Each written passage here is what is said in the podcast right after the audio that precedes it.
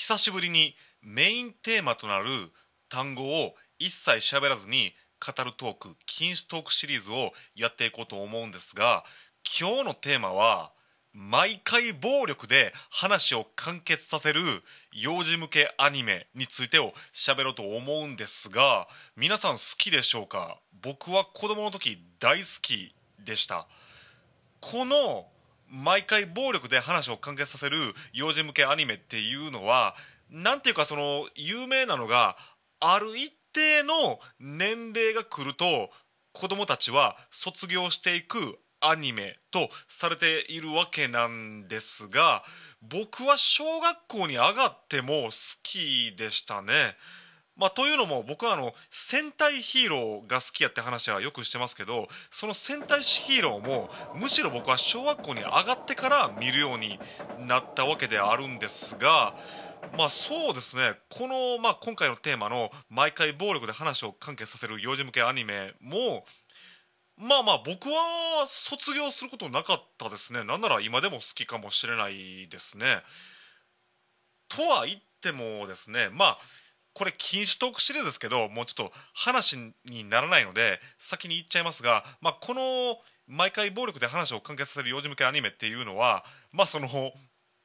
パンが主人公なんですね。これも言っちゃっていいのかな？まあまあ言っちゃいましょう。まあパンが主人公で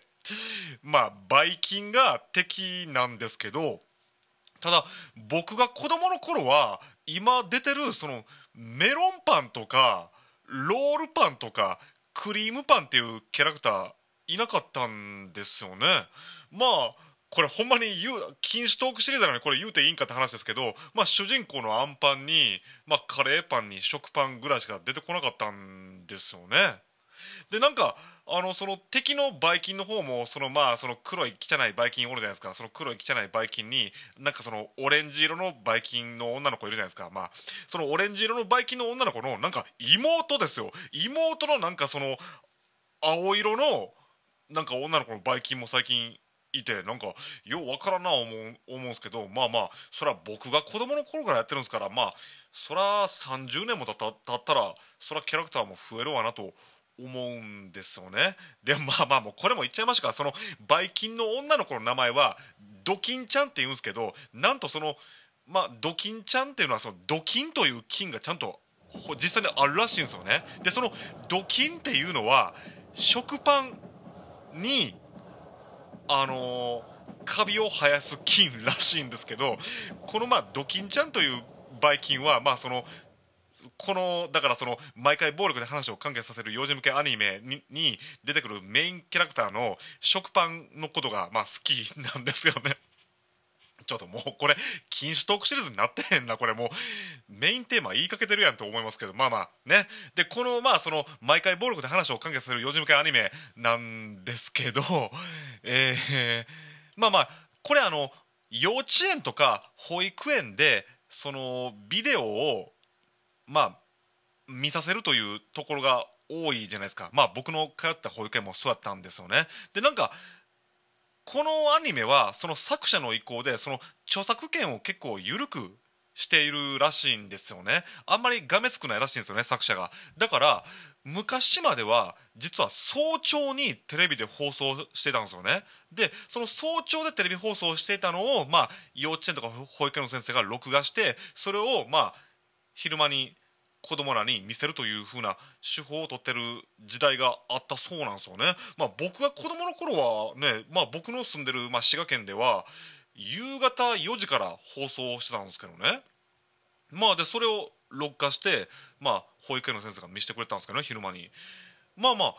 僕が大人になってからは早朝に放送してる時期があったんですけど今はですよ今は関西では月曜の午前中に放送してるんですよね、まあ、他の地方ではどうなってるか知らないですけど、まあ、そんな感じで、まあ、その毎回暴力で話を完結させる幼児向けアニメは放送してるわけで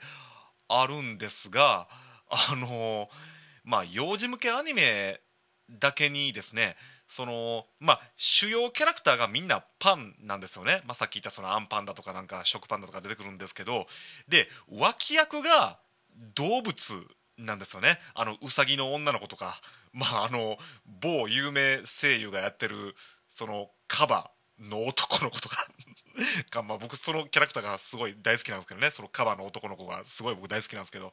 とかまあそういう脇役がまあ動物っていうのはまあまあすごいいいやんと思うんですけどただこの毎回暴力で話を完結させる幼児向けアニメの世界観が複雑なのはなぜか犬まあその主人公のパンが飼っているまあそのうん、これ名前言っちゃおう。もうチーズっていう犬がいるんですけどなぜか犬だけはペット扱いなんですよ。さっき言ったそのウサギとかカバとかそういうあのクマクマもいたっけ？まあそういう動物はちゃんと脇役でまあ言ってみたらその人間扱いされてるのになぜか犬だけはペット扱いっていうなんやねんこの世界観はっていうこの複雑な設定。これ大人になって以降じゃなくて僕は子供の時からなんで犬だけペット扱いやねんっていうそういう疑問を抱いていたんですけど皆さんはどうでしょうかね？まあまあそんな話はさておきこの毎回暴力で話を関係させる、まあ、幼児向けのこのパンのアニメなんですけどその主人公のまあまあパンアンパン？まあまあもうもうまあまあまあいるんですよね。その主人公は本気を出したらですよ。本気出したら家ですらいや建物ですよ。建物の家ですらよいしょって持ち上げるぐらい怪力なんですよね。岩とかあそこから敵のそのばい菌は巨大ロボットを作ったりするんですけどその巨大ロボットですらよいしょって持ち上げてえいって投げ飛ばすパワーがあるのにまあいかんせんパンなのでだいたい顔が濡れたりとか顔が欠けてしまったりしてパワーダウンするっていうのが大体話の序盤のお決まりなんですよね。でそれで1回は必ず負けるんですよ。その顔が濡れたりとかかけたりしてうわーって。なるんですけどまあ紆余曲折あって紆余曲折あってそのまあパンを作ってくれる親切な、まあ、おっちゃんがいるんですよね。そのおっちゃんがそのまあそのパンを作ってくれてですねまあいろいろあってそれで主人公が最終的に「おりゃ!」ってパワーアップするんですよねその元気100倍とか言ってパワーアップするんですよね でパワーアップしたら、まあ、さっき言ったみたいにその家とかもう何でも「おりゃ!」って持ち上げてうわーって投げ飛ばしてそれでまあその最終的にまあそのまあパンチまあこれ技の名前言ったらもうこれ禁止特シリーズにならないって言わないですけどまあ俺はパンチだって言ってパンチドーンってやってその敵のバイキンがうわってまあ吹っ飛んでいって話が終わりっていう風なストーリーまあまあもう水戸黄門ばりに、まあ、時代劇ばりに毎回そういうのがテンプレートになってるまあ幼児向けアニメなんですけどただこのアニメはですね一応サブテーマがあってそのサブテーマが愛と勇気と平和と友情を歌ってるアニメなんですね。まあそのまあ、オープニングでも有名な歌があるんですけどその有名な歌は「愛と勇気だけが友達さ」ってまあそう言ってるそのまあ愛と勇気と平和と友情をテーマにしてる割には割と暴力シーンが多いんですよね。大体そのパンチだとか言ってパンチしておりゃって投げ飛ばしてそれでうわってやられたってなって解決するというもうこれはあれですよ。北斗の拳。あの北斗の拳というのはまあ要するにそういう暴力を伴うまあ有名な漫画ですけど北斗の拳も顔負けの暴力アニメなんですね。であろうことかこれがですねまあその僕も含め長年日本のまあ幼児に支持された幼児向け人気アニメなんですがまあだからこれはその僕あのポッドキャストのしゃべる横でもよく言ってるようにやっぱり僕は複雑なんですよね。結局その戦争はやめようとか暴力反対とかいじめや差別はやめようとか まあ世の中よく言うじゃないですか。けどどんなに時代が発展してどんだけ人間の文化が進んでも結局人間って戦争もするしいじめも差別もするし暴力もするし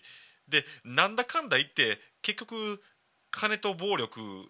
というかまあ暴力が世の中支配してますし暴力ができる人の方が上に立つという世の中はいまだに変わってないわけじゃないですか。だからもしかしたらこの毎回暴力で話を完結させる幼児向けのこのパンのアニメっていうのはその世の中っていうのをちゃんと教えてるんじゃないだろうかっていうある意味で教育的なアニメなのかもしれ知れません。まあちなみにですねこの毎回暴力で話を完結させる幼児向けアニメの作者はですねまあ若い頃病弱やった関係で戦争には行けなかった、まあ、徴兵されなかったらしいんですけど弟さんは、まあ、徴兵されたらしいんですよね。でなんと弟さんは特攻隊に選ばれたらしいんですよね。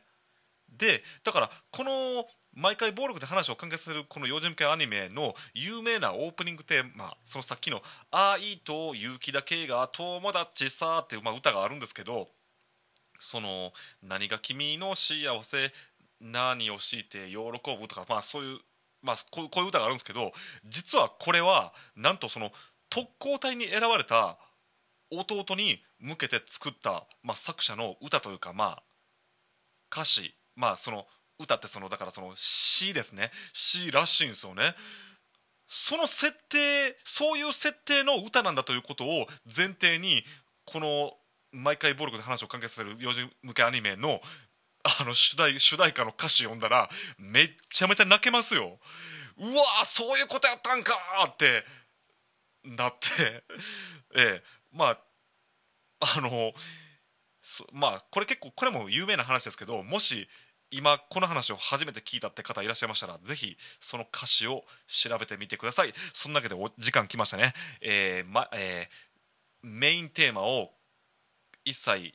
喋らずに語るトーク禁止トークシリーズですが今日のテーマはアンパンマンでした。